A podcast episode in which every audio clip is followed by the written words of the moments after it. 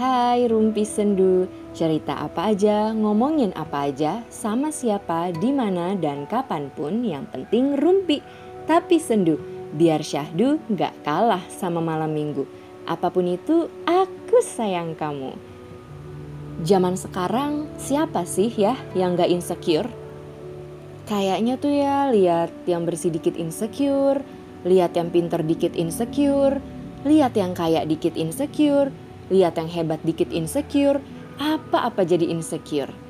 Kadang lihat timun juga suka insecure. Saking insecure-nya, udah nggak tahu deh. Jadi kambing juga kayaknya tetap berasa nggak cantik deh gue. Tapi kadang tuh saking udah terlalu banyaknya orang insecure, aku tuh jadi insecure gitu sama orang-orang yang insecure. Aduh, mereka insecure-nya insecure banget. Gue jadi insecure deh sama insecure-nya mereka. Bahkan tuh saking di mana-mana nyebut kata insecure, aku jadi ngerasa aneh gitu ngelihat orang yang gak insecure. Eh, lo kok gak insecure sih? Insecure dong. Bingung gitu. Kenapa orang-orang bisa makin banyak yang insecure? Ada masalah apa Anda? Apa orang zaman sekarang udah pada haus pujian, makanya pas tahu ada orang yang lebih dari dia, jadi takut nggak dipuji lagi? Atau orang-orang zaman sekarang tuh terlalu detail memperhatikan kepunyaan orang, jadi nggak sadar kalau dirinya sebenarnya juga punya. Siapa di sini yang bingung juga kayak aku? Yuk, langsung kita ngerumpi aja nih soal perinsecurean. Hanya di Rumpi Sendu episode 18. Duh, insecure deh. aku nggak ngerti ya, apa yang telah terjadi sekarang aku sering ngeliat orang yang gak dikatain aja udah minder. Belum apa-apa udah yang ya ampun gue jelek banget. Loh padahal kan lo gak dikatain jelek. Ya gue ngerasa jelek aja gitu katanya. Aku pernah baca di sebuah artikel kesehatan gitu. Kalau seseorang yang sedang dalam kondisi insecure akan lebih merasa kehidupan orang lain tuh lebih baik dari dirinya. Walaupun nggak ada sebab yang pasti gitu. Kenapa seseorang bisa insecure? Tapi kemungkinan orang tersebut pernah mengalami trauma memiliki hubungan sosial yang kurang baik faktor ekonominya kurang baik juga terus memiliki masalah pada penampilan juga lingkungan yang mendukung dirinya untuk insecure. Mungkin uh, sering dibanding-bandingkan sering dibully dan akhirnya memiliki kepercayaan diri yang rendah. Kayaknya uh, emang kita semua tuh pernah mengalami ini ya, apalagi perempuan yang sering banget jadi bahan perbandingan. Si A lebih cantik daripada si B, si C lebih imut, kalau si D terlalu putih, jadi tuh silau kalau dilihat. Mendingan si E manis, gak ngebosenin. Si C mirip tuh sama si F, tapi kayaknya lebih gemesin si F deh daripada si C. Kayak gitu kan, dan karena itu sesama perempuan jadi merasa tersaingi. Pernah dong ya, kalau lagi deket sama cowok terus kita tuh tahu mantan dia siapa dan kita jadi ngerasa minder gitu karena takut dibanding-bandingin sama teman-temannya atau bahkan dibanding-bandingin sama teman kita sendiri.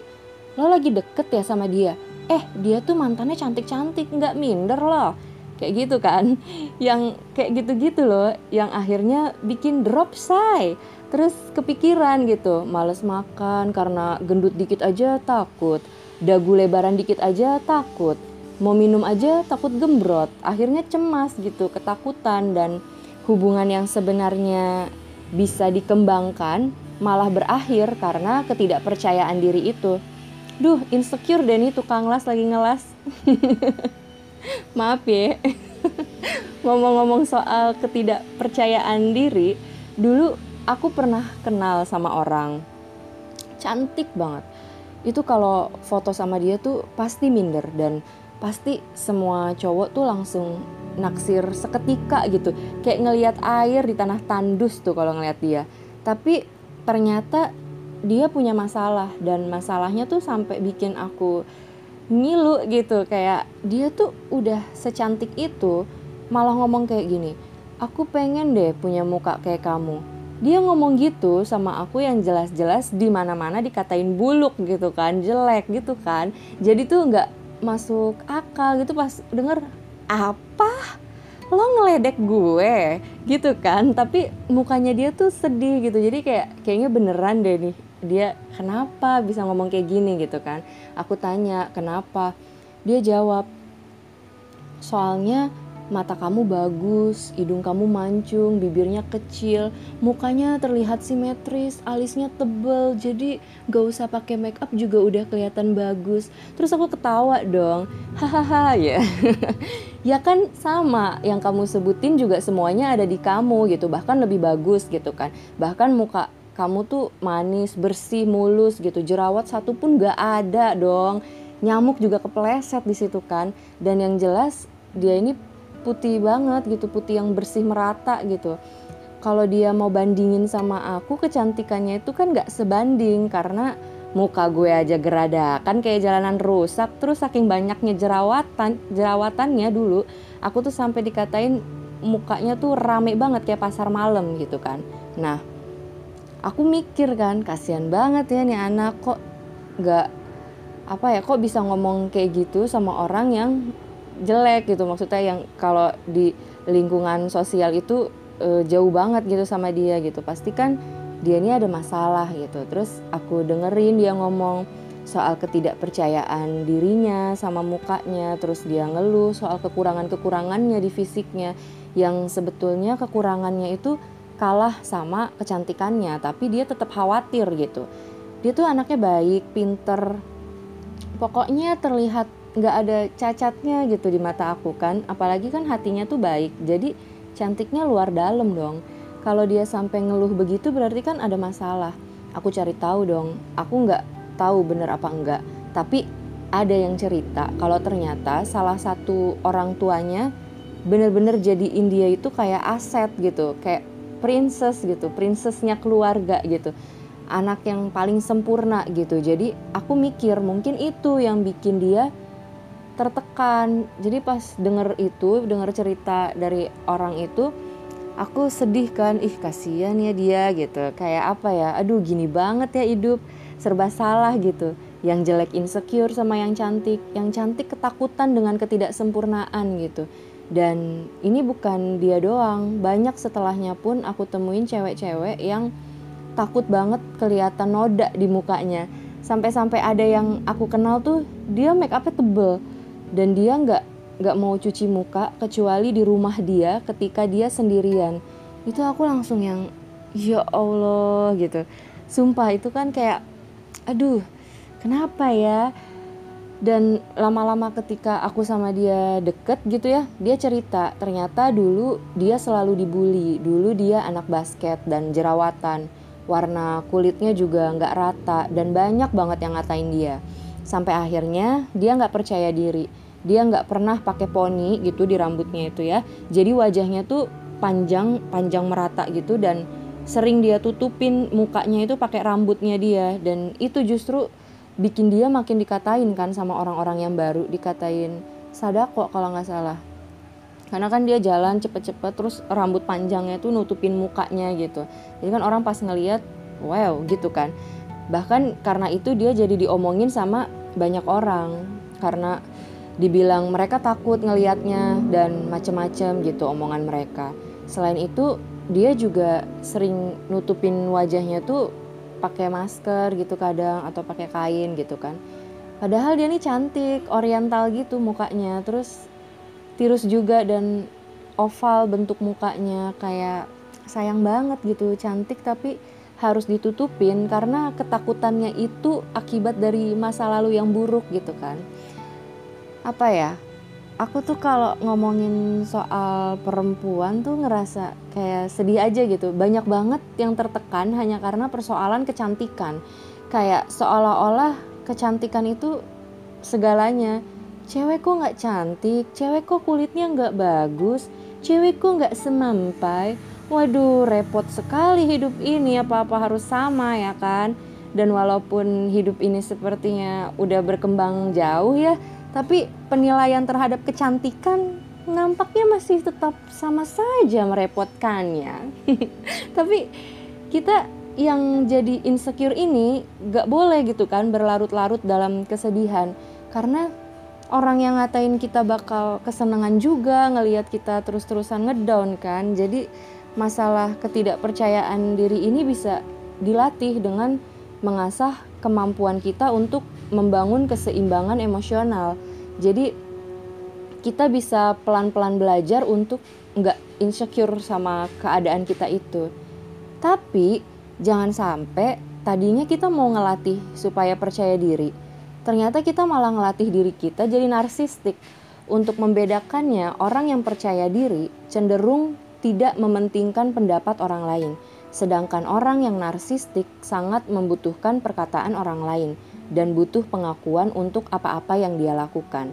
Dan orang yang percaya diri itu cenderung lebih fokus pada orang lain, bukan fokus sama dirinya sendiri gitu.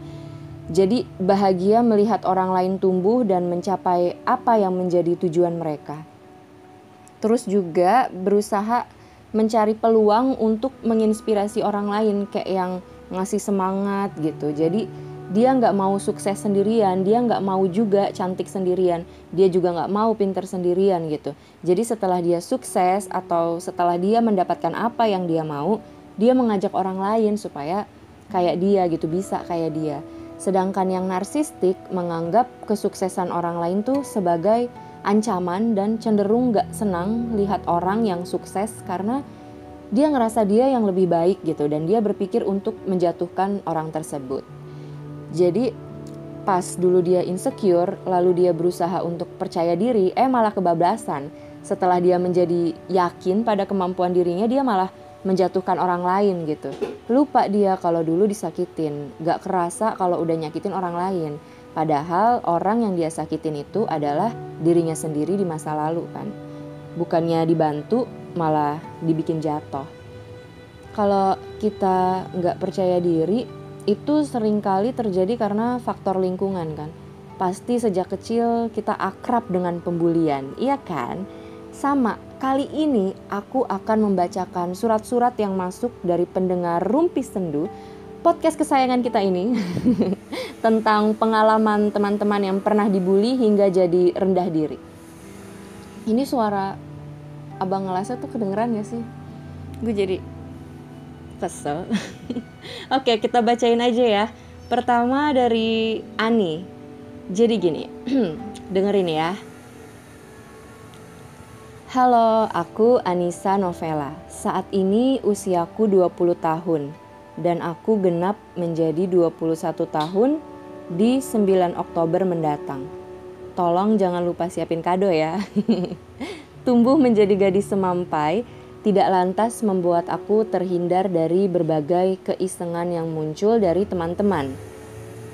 Sejak SD hingga SMP, Seringkali aku menerima ledekan teman-teman yang tidak jarang membuat aku down seketika. Eh, kuntet, kapan tingginya? Ya ampun, kelas 5 SD loh padahal, tapi kayak kelas 2 SD. Anak cebol, nggak usah ikutan main bola voli deh, nggak bakal kuat servis. Iya, yeah, cocok banget gue. Itu adalah cetusan-cetusan bernada, jen, bernada jenaka yang entah mengapa dahulu mampu menggores hatiku selayaknya belati, tajam, pedih jelas, sakit pasti. Berulang kali aku menguatkan diri dengan merapalkan kalimat, enggak cuma aku aja yang kurang tinggi, sebagai mantra penyembuhan. Tetapi luka yang teramat dalam tidak akan lekas sembuh, apalagi berulang kali dilukai. Lagi dan lagi tanpa ada permintaan maaf. Mungkin semua ledekan itu hanyalah sebuah jokes untuk menimbulkan tawa, tetapi pada saat itu aku hanyalah bocah yang hatinya mudah terluka. Puitis ya. Seiring berjalannya waktu, semampai menjadi kata yang paling tidak kusukai. Sebab dari sanalah aku merasa rendah, merasa berbeda dan merasa tidak cantik. Apalagi saat menyadari usiaku semakin bertambah dan menemukan teman-teman baru di bangku SMP. Semua semakin menjadi-jadi. Aku menjadi pribadi yang tertutup, lebih memilih berdiam diri dan menciptakan sekat terhadap teman-teman. Dahulu aku takut. Takut jika terlalu dekat. Seandainya mereka melukaiku tanpa sengaja pun, aku pasti akan sangat terpuruk. Tetapi ternyata aku salah. Teman-teman di SMP tidak pernah menganggap aku berbeda. Mereka menerima kekurangan dan kelebihan tanpa menertawakan dan tanpa mengucilkan. Aku mulai bisa bercanda, tertawa bebas, dan lepas dari belenggu. Dan saat ini, aku tidak lagi merasa insecure, sebab aku yakin salah satu cara terbaik untuk bahagia adalah dengan mencintai diri sendiri maka aku belajar mencintai diriku sendiri sebelum mencintai orang lain. Mencintai kelebihan lengkap dengan kekurangan pada diriku. Untuk diriku sendiri, aku ucapkan terima kasih sebesar-besarnya karena telah mengerti rasanya terjatuh, luka, dan berdarah-darah, sehingga aku mampu belajar untuk tidak melukai orang lain. Salam hangat dariku, si pemilik hati yang sempat dingin. Uh, puitis sekali. Terima kasih Ani udah mau-maunya curhat di sini. Kamu hebat banget sih bisa belajar untuk mencintai diri sendiri. Benar tuh, mencintai diri sendiri dulu baru orang lain. Cie. Selanjutnya kita akan bacakan curhatan dari Desi. Dengerin lagi ya, Desi. Halo, aku Desi Muniarti. Halo Desi, aku sering insecure karena fisikku. Dari kecil, aku merasa tidak cantik. Aku insecure kalau ngaca. Dulu sempet ngerasa, kok ada ya yang mau temenan sama orang jelek kayak aku? Sampai aku tanya teman-temanku, kok mau temenan sama aku? Ya aku ngerasa jelek aja. Aku menganggap semua teman-temanku cantik kecuali aku. Sampai suatu ketika aku ngobrol sama temenku yang aku anggap cantik dan ternyata dia merasa nggak cantik juga. Udah aku bilang kamu itu cantik, dia tetap merasa kalau dia itu nggak cantik. Ternyata cantik itu perkara persepsi aja. Aku sering insecure kalau sendirian karena kayak punya waktu buat mikirin kejelekan diri sendiri aja gitu. Makanya sekarang kalau aku stres daripada mikir yang enggak-enggak, mending aku tidur aku nonton Korea atau baca buku. Perasaan insecure akan selalu ada dalam diri setiap manusia. Nah, kalau aku daripada fokus ke hal-hal yang bikin insecure, aku lebih suka buat diriku agar aku nggak insecure lagi. Zaman SMA dengan eh ya Allah gue bacanya kejelek banget. ulang-ulang maaf maaf. Nah, kalau aku daripada fokus ke hal-hal yang bikin insecure, Aku lebih suka buat diriku agar aku nggak insecure lagi zaman SMA dengan belajar yang rajin, memperjuangkan cita-cita. Jadi meskipun merasa jelek, aku tetap bisa pede karena aku pinter misalnya. Atau meskipun gendut, seenggaknya ada sisi positif dalam diriku yang gak bikin aku hanya dipandang sebagai orang gendut. Tapi kalau sekarang ini aku coba memperbaiki hal-hal yang bikin aku insecure kalau bisa. Aku baca di buku Filosofi Teras. Untuk hal-hal yang bisa diusahakan, kita bisa mencoba memperbaikinya. Tapi emang ada beberapa hal terkait insecure yang gak bisa diubah. Cara menyikapinya ya dengan menerima semua itu. Ingat, gak ada manusia yang sempurna. Semua pasti punya celah yang akan bikin seseorang merasa insecure. Dan ya sebagai manusia yang gak sempurna, gak sebaiknya kita bikin manusia lain merasa insecure karena ketidaksempurnaan dia. Karena kadang insecure bisa terjadi karena ada omongan dari orang lain. Menurut filosofi teras, hal-hal buruk kadang cuma ada dalam pikiran termasuk rasa insecure. Jangan overthinking karena belum tentu apa yang dipikirin bakal terjadi. Aku sekarang merasa gendut banget karena di rumah aja Aku udah nyoba diet, tapi kadang tergoda makan lagi. Apalagi aku ada mah. Nah, kadang aku mau keluar udah takut duluan bakal dibilang gendut.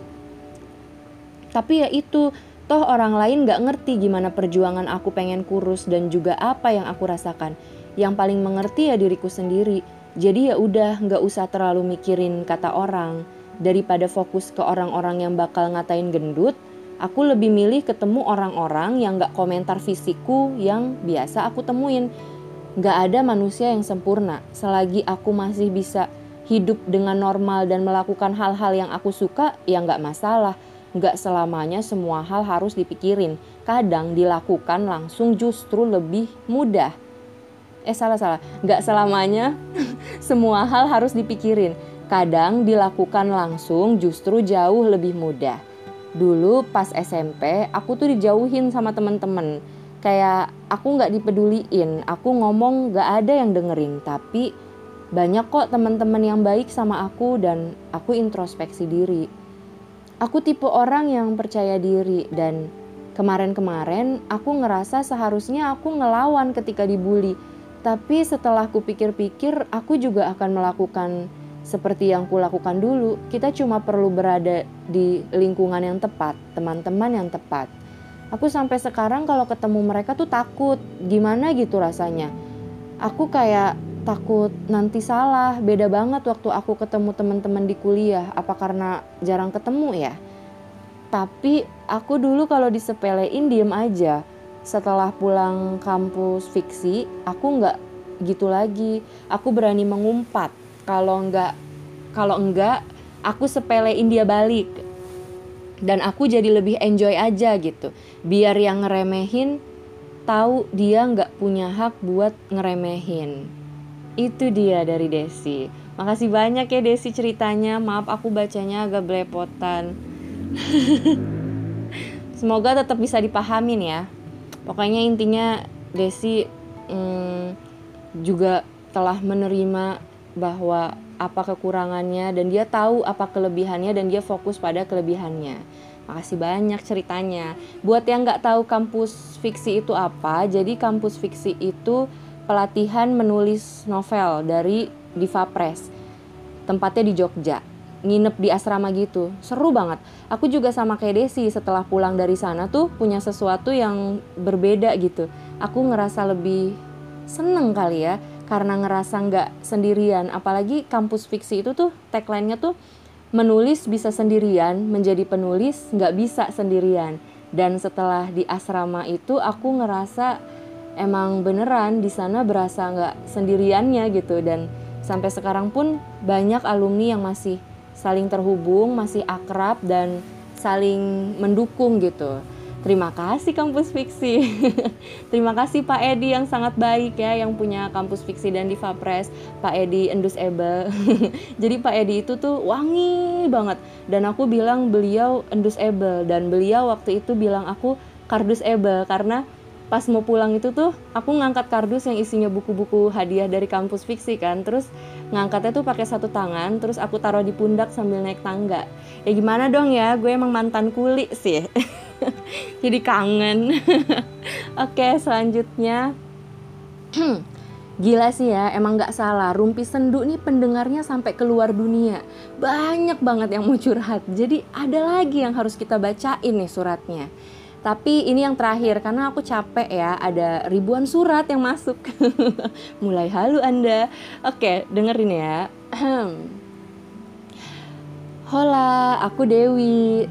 Saat ini uh, aku 24 tahun dan bulan September ini tepat di tanggal 19 September usiaku bertambah menjadi 25 tahun. Hari ini berarti ya, ye hari ini Dewi berulang tahun. Yuk kita ucapin selamat. Selamat ulang tahun jeng jeng jeng. Selamat ulang tahun jeng jeng jeng. Selamat ulang tahun Dewi. Selamat ulang tahun. Hore Semoga Dewi selalu sehat dan bahagia Didekatkan dengan orang-orang baik dan tulus Selalu ditempatkan di lingkungan yang sehat Tanpa iri dengki dan kemunafikan Semoga apa yang Dewi cita-citakan bisa tercapai Amin didoain sama satu juta pendengar podcast Rumpi Sendu luar biasa, luar biasa. Oke, kita lanjut bacanya. Ini Dewi ya. Aku gendut. Aku selalu diejek. Di mana pun aku diejek. Dari orang yang ku kenal sampai orang yang enggak sama sekali aku kenal. Banyak yang memanggilku dengan sebutan gendut aku juga pernah dikatain, "Heh, gendut, lelet banget sih jalannya. Lu gendut sih. Tahu tuh lu orang atau monster sih." Gitu. Aku gendut emang udah dari kecil. Orang-orang yang beruntung terlahir dengan tubuh yang kurus tentu nggak akan tahu gimana rasanya dibilang seperti itu. Dan orang-orang yang kurus, terus gendut, terus diet, dan berhasil kurus lagi juga nggak akan tahu gimana susahnya aku menurunkan berat badan karena aku besar sudah dari sananya. Mungkin yang ngatain aku bercanda, eh ya salah salah. Mungkin yang ngatain aku bercanda, tapi kenapa selalu diulang-ulang? Apa candaan itu nggak membosankan? Kenapa mereka bisa tertawa dengan hal yang sama secara terus-terusan. Dan mereka pun gak pernah bilang maaf ke aku. Jujur, aku gak suka dengan fisikku. Aku gak suka bentuk tubuhku, aku gak suka apa-apa yang ada di dalam diriku, karena setiap kali aku mau berusaha menyukainya, aku tetap gagal karena teringat omongan orang-orang. Setelah aku dewasa, aku minder. Aku minder tiap berada di lingkungan baru, Aku takut berteman. Aku takut berada di keramaian karena takut menjadi pusat perhatian yang justru hanya untuk dikata-katain aja. Kadang orang gak bisa bedain mana bercanda, mana menghina. Apalagi kadang orang yang gendut juga yang ngatain aku gendut. Mereka kayak gak sadar kalau dirinya gendut cuma gara-gara aku yang lebih gendut. Hmm, iya sih. Aku jadi orang yang pendiam, tertutup dan aku hanya menyukai pertemanan melalui online. Aku tidak nyaman bertemu langsung dengan orang, aku takut mereka akan melukai perasaanku karena melihat fisik aku ini. Aku bahkan sempat berpikir semua orang akan seperti itu tidak menerima keadaan fisikku ini dan aku mulai menutup hati untuk orang yang mau mengenalku lebih jauh. Ternyata nggak semua orang menganggap aku berbeda dari yang lain mereka yang aku kenal lewat game online dan bertemu aku secara langsung mau menerima kekurangan dan kelebihanku tanpa menertawakan dan tanpa mengucilkan aku. Aku masih gak percaya diri, tapi setidaknya saat ini aku sudah mulai terbiasa dengan ejekan, hinaan, atau semacamnya. Aku tahu memang aku gendut, dan aku pun pernah memakai nama di sosmedku sebagai Dewi Endut. Itu sebagai cara aku untuk bisa menerima apa adanya diriku. Aku pun masih berusaha untuk bisa membuka diri terhadap dunia luar hingga aku tidak lagi merasa insecure. Berat badanku pernah turun drastis, tapi itu karena sakit. Dan setelah sehat, aku pikir aku tetap bisa kurus, tapi entah kenapa malah kembali seperti semula lagi. Hal yang paling aku ingat dulu itu pas aku SMA, aku pernah dihina dan diketawain satu metro mini. Dan itu awal mula aku merasa diriku sangat rendah hanya karena aku gendut. Jadi pas aku mau turun dari metro mini, susah kan keluarnya, penuh, dan keneknya ngebentak. Gendut sih lu, lama kan jadinya. Dan semua orang di metro mini itu pada ketawa kenceng ngeliatin aku. Ya Allah. Itu dia cerita dari Dewi yang menutup surat kita ini. Sedih ya. Pengen gue cabein tuh mulut orang-orang rasanya. Aduh. Buat temen-temen semuanya yang udah curhat dan mau dengerin juga, makasih banget tetap bertahan hidup dan menerima diri sendiri dengan tidak kembali menyakiti orang lain siapa pun kalian yang merasa sendiri, merasa nggak pernah ada orang baik yang datang di hidup kalian, tetap semangat dan tahan sebentar aja. Yakin kebaikan pasti bakal selalu ada untuk orang-orang yang mau percaya dengan kebaikan itu. Gak usah buru-buru nanya di mana letak kebaikan karena dia ada di hati kita. Kalau apa pun yang terjadi sama kita, tapi kita masih bisa berpikir kebaikan itu tetap ada, sekalipun di dalam diri orang jahat, kebaikan itu pasti beneran datang ke kita. Tapi kalau kita mikir semuanya terasa buruk, pasti keburukan itu yang akan datang ke kita. Dan persis dengan cerita teman-teman barusan, Ani, Desi, Dewi, mereka orang yang masih percaya bahwa kebaikan itu ada dan mereka mencarinya di dalam diri mereka sendiri, lalu mereka pancarkan keluar. Luar biasa ya teman-teman kita itu. Sekarang aku pengen kasih info tentang ciri-ciri orang yang insecure. Apa tuh? Merasa rendah diri. Ya Allah, berisik banget sih. Hari ini ada apa sih? Pertama, merasa rendah diri, takut berlebihan, nggak mau keluar zona nyaman, sering membandingkan diri dengan orang lain. Itu adalah ciri-ciri orang yang insecure. Siapa di antara kita yang merasakan hal-hal itu? Yuk sini, aku kasih solusinya. Tapi aku nyontek dari berbagai sumber di internet. Cara ngatasinnya adalah tingkatkan kepercayaan diri dan pilih lingkungan dan pertemanan yang sehat. Itu aja. Kayak Ani, dia belajar menerima kekurangannya dan meningkatkan kepercayaan dirinya. Otomatis, untuk meningkatkan rasa percaya diri kita, kita harus tahu kelebihan kita apa, nggak fokus sama kekurangan aja gitu. Setelah tahu kelebihan kita, langsung kita gali terus gitu. Misal jago menyulam, belajar terus tuh menyulamnya dan jadiin uh, kelebihan itu jadi semangat hidup kita, jadi jadi fokus hidup kita gitu biar nggak keganggu sama kekurangan-kekurangan yang ada apalagi sama omongan orang kayak misal lah gendut nyulam aja lu. Mending diet sono biar lu cakep. Tinggal kita jawab diem lu gue gendut bisa nyulam. Lu kurus bisanya ngatain orang doang. Mau gue mau gue sulam muka lu jadi taplak gituin aja. Terus kayak kayak Dewi dia berusaha untuk uh, menerima dirinya dengan membiarkan omongan-omongan negatif orang itu. Lalu uh, lalu dia main main game online karena emang dia hobi main game terus di sana dia dapat temen dan di situlah hidupnya mulai berubah terus kayak Desi pas dia merasa ada yang gak baik dengan perasaannya yang insecure dia pelan-pelan menata dirinya untuk lebih berisi jadi nggak fokus dengan fisik doang gitu. Terus dia langsung mencari lingkungan yang tepat. Bener banget tuh harus cari lingkungan yang tepat karena emang kita nggak apa ya kita um, kita boleh kok gitu meninggalkan orang-orang yang rese gitu. Nggak usah takut masih banyak orang-orang yang butuh bantuan kita. Buat apa harus terus-terusan bersama orang yang merusak hati kita kan? orang yang merusak mental kita, merusak kepercayaan diri kita, tinggalin aja karena perasaan negatif dan positif itu mudah banget menularnya. Jadi kita harus waspada ya kan. Kalau dipikir-pikir hidup itu tuh emang nggak melulu percaya diri ya, pasti kita selalu mengalami fase yang berubah-ubah gitu.